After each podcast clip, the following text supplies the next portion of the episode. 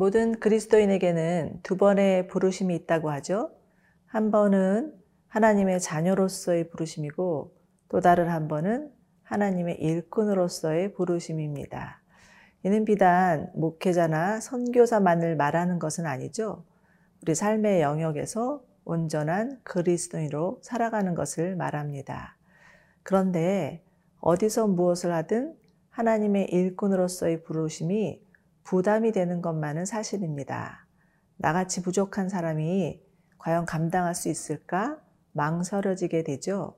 그러나 부르신 이가 하나님이시기에 하나님께서 우리를 고쳐가며 쓰실 것을 믿었으면 좋겠습니다. 오늘은 한 사람을 쓰시기 위한 하나님의 준비와 부르심이라는 제목으로 출애굽기 3장 1에서 12절 말씀 함께 묵상해 보도록 하죠.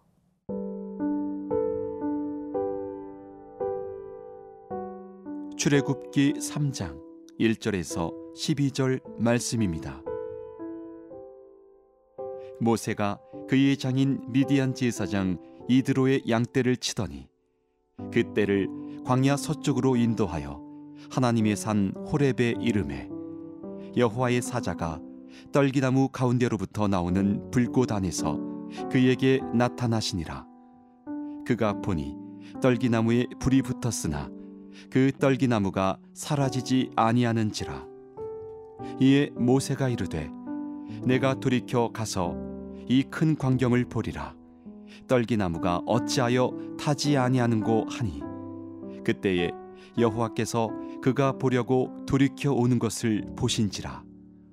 하나님이 떨기나무 가운데서 그를 불러 이르시되 모세야 모세야 하심에 그가 이르되 내가 여기 있나이다. 하나님이 이르시되 이리로 가까이 오지 말라. 내가 선 곳은 거룩한 땅이니 내 발에서 신을 벗으라. 또 이르시되 나는 내 조상의 하나님이니 아브라함의 하나님 이삭의 하나님 야곱의 하나님이니라. 모세가 하나님 배웁기를 두려워하여 얼굴을 가리매 여호와께서 이르시되 내가 애굽에 있는 내 백성의 고통을 분명히 보고 그들이 그들의 감독자로 말미암아 부르짖음을 듣고 그 근심을 알고 내가 내려가서 그들을 애굽인의 손에서 건져내고 그들을 그 땅에서 인도하여 아름답고 광대한 땅 젖과 꿀이 흐르는 땅 곧 가나안 족속 헷 족속 아모리 족속 브리스 족속 히위 족속 여부스 족속의 지방에 데려가려 하노라. 이제 가라. 이스라엘 자손의 부르짖음이 내게 달하고 애굽 사람이 그들을 괴롭히는 학대도 내가 보았으니 이제 내가 너를 바로에게 보내어 너에게 내 백성 이스라엘 자손을 애굽에서 인도하여 내게 하리라. 모세가 하나님께 아뢰되 내가 누구이기에 바로에게 가며 이스라엘 자손을 애굽에서 인도하여 내리이까? 하나님이 이르시되 내가 반드시 너와 함께 있으리라. 네가 그 백성을 애굽에서 인도하여 낸 후에 너희가 이 산에서 하나님을 섬기리니 이것이 내가 너를 보낸 증거니라. 모세가 광야 생활을 시작한 지 한참을 지난 어느 날이었습니다. 모세는 그날도 다른 날과 별반 없이 양떼를 몰고 산에 오르고 있었던 것 같아요. 그런데 1절을 보시면 모세가 하나님의 산 호렙에 이르렀다고 하는데 원래 호렙이란 황폐한이라는 뜻입니다. 그런데 그 앞에 하나님의 산이라는 단어가 붙은 것으로 보아서 무언가 큰 일이 일어날 것만 같은 분위기를 암시하고 있죠. 아니나 다를까 그가 평상시와는 다른 장면을 목격하게 되는데 그것은 타지 않는 떨기나무였습니다. 그리고 그는 그의 생애 가운데 가장 역사적인 날, 그의 인생에서 가장 큰 전환점을 맞이하게 되는데요. 떨기나무 가운데 나타나신 하나님의 현현 때문이었습니다. 4절에서 6절 함께 보죠. 여호와께서 그가 보려고 돌이켜 오신 것을 보신지라 하나님이 떨기 나무 가운데서 그를 불러 이르시되 모세야 모세야 하심에 그가 이르되 내가 여기 있나이다. 하나님이 이르시되 이리로 가까이 오지 말라. 내가 선 곳은 거룩한 땅이니 내 발에서 신을 벗으라. 또 이르시되 나는 내 조상의 하나님이니 아브라함의 하나님, 이삭의 하나님, 야곱의 하나님이라. 하나님과 모세와의 역사적인 만남의 장면이죠. 모세를 만나기 위해서 찾아오신 하나님의 임재의 사건이었습니다. 그리고 하나님께서 모세를 부르신 것은 고통받는 이스라엘을 구원하기 위함이었습니다. 그러나 모세가 이스라엘의 지도자가 되기 위해서는 먼저 하나님이 누구신지 알아야 했습니다. 하나님은 죄인이 인간과 가까이 할 수 없는 거룩한 존재이시지만 아브라함, 이삭, 야곱의 삶 가운데 친히 개입하신 하나님, 그들과 함께 하시는 살아계신 하나님이라는 것을 알려주기 위함이었습니다. 이렇게 해서 시작된 하나님과 모세와의 만남은 광야 40년 동안 계속 이어지게 됩니다.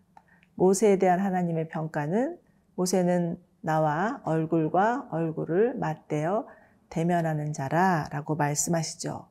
모세가 40년 동안 광야에서 이스라엘을 인도할 수 있었던 것은 하나님과의 친밀한 만남 때문이었습니다. 사랑하는 여러분, 우리도 하나님의 일꾼이 되기 전에 하나님이 누구신지를 알아야 하고 하나님과의 만남이 있어야 합니다. 사역보다 하나님과의 관계가 더 우선이 되어야 합니다. 하나님의 일은 하나님이 누구신지를 아는 자, 하나님과 인격적인 만남이 있는 자를 통해서 이루어지기 때문이죠.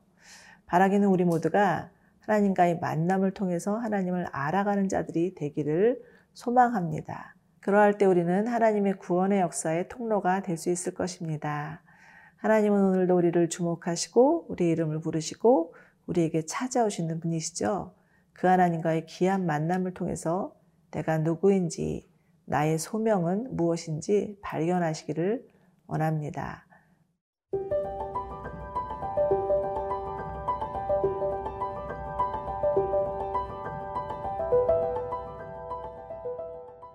자, 이제 모세에게 찾아오신 하나님은 그에게 이스라엘 백성을 구원할 소명을 주시는데요.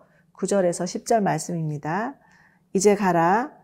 이스라엘의 부르짖음이 내게 달하고 애굽 사람이 그들을 괴롭히는 학대도 내가 보았으니 이제 내가 너를 바로에게 보내어 너에게 내 백성 이스라엘 자손을 애굽에서 인도하여 내게 하리라.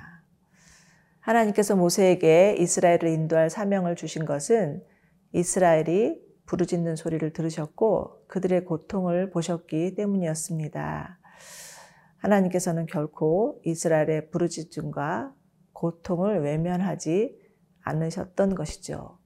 우리는 여기서도 하나님의 성품이 어떠한지를 잘 알 수 있습니다. 요즘 코로나로 인해서 너무나 많은 어려움들을 겪고 계시죠? 때로는 하나님이 보고 계시지도 듣고 계시지도 않는 것 같아서 낙심될 때도 있습니다. 그러나 하나님은 우리의 고통, 근심, 부르짖음을 방관하는 분이 아니시죠. 언제나 우리의 일상에 관심을 가지시고 늘 보고 계시고 듣고 계심을 믿으시기 바랍니다. 그런데 이렇게 말씀하시는 하나님 앞에 모세의 반응은 어떠했습니까? 11절인데요. 내가 누구이기에 바로에게 가며 이스라엘 자손을 애굽에서 인도하여 내리이까.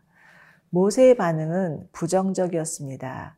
하나님께서 모세를 부르신 나이는 대략 80세 정도인데요. 자신의 동족을 구하고 싶은 마음에 혈기를 부리다가 애굽에서 쫓겨난 지 언 40년이라는 세월이 흘렀죠. 아마도 모세는 광야 40년을 보내면서 꿈도 야망도 포부도 다 잃어버렸을 것입니다. 내가 무엇을 할 수 있을까? 이제 내 인생은 다 끝났어. 자포자기하는 마음으로 무기력하게 살고 있었을 것입니다. 그러나 하나님의 생각과 모세의 생각은 달랐습니다. 오히려 모세의 광야 40년 시간은 모세의 자기 열정이 죽는 시간이었어요. 모세가 하나님 나는 아무것도 아닙니다. 오직 하나님만이 하실 수 있습니다. 라는 고백이 나올 때까지 기다리는 시간이었습니다. 그리고 이제야 비로소 하나님의 때가 된 것이죠. 사람의 열정이 아닌 하나님의 열정으로 이스라엘을 인도할 인도자로서의 준비가 된 것입니다.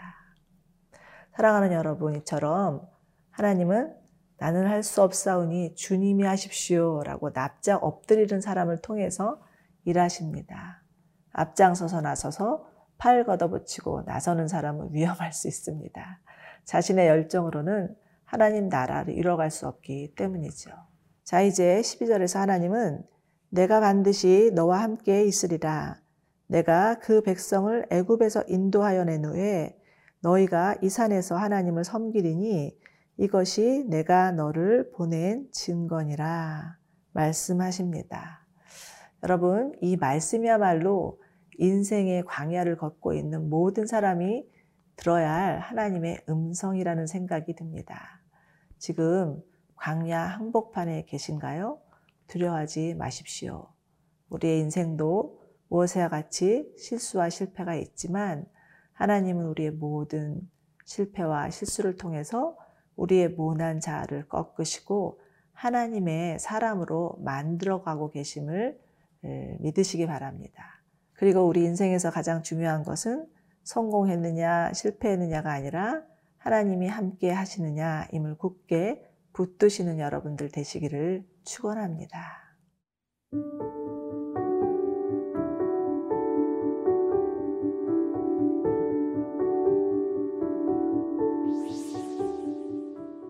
하나님, 때로는 우리의 인생이 아무것도 아님을 절망하며 낙심할 때가 있습니다. 아무것도 할 수 없을 것 같아서 좌절할 때도 있습니다.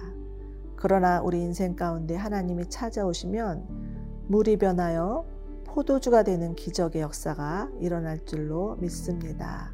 날마다 하나님을 만나는 은혜가 있게 하여 주시옵소서 예수님의 이름으로 기도드리옵나이다. 아멘.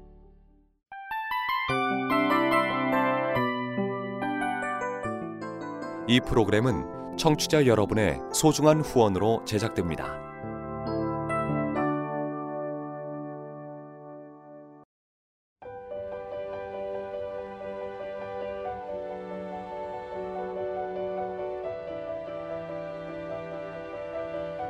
세상에는 수많은 교회들이 있지만 더 깊이 있는 말씀 강해를 찾기 위해 크기로만 교회를 선정하지 않습니다. 보다 좋은 영적 콘텐츠를 더 많이 나누기 위해 방송비를 받지 않습니다. 1년 365일 복음만 전하고 싶어서 우리는 광고를 하지 않습니다. 온누리의 복음을 땅끝까지 CGN TV와 함께 땅끝 선교사가 되주세요.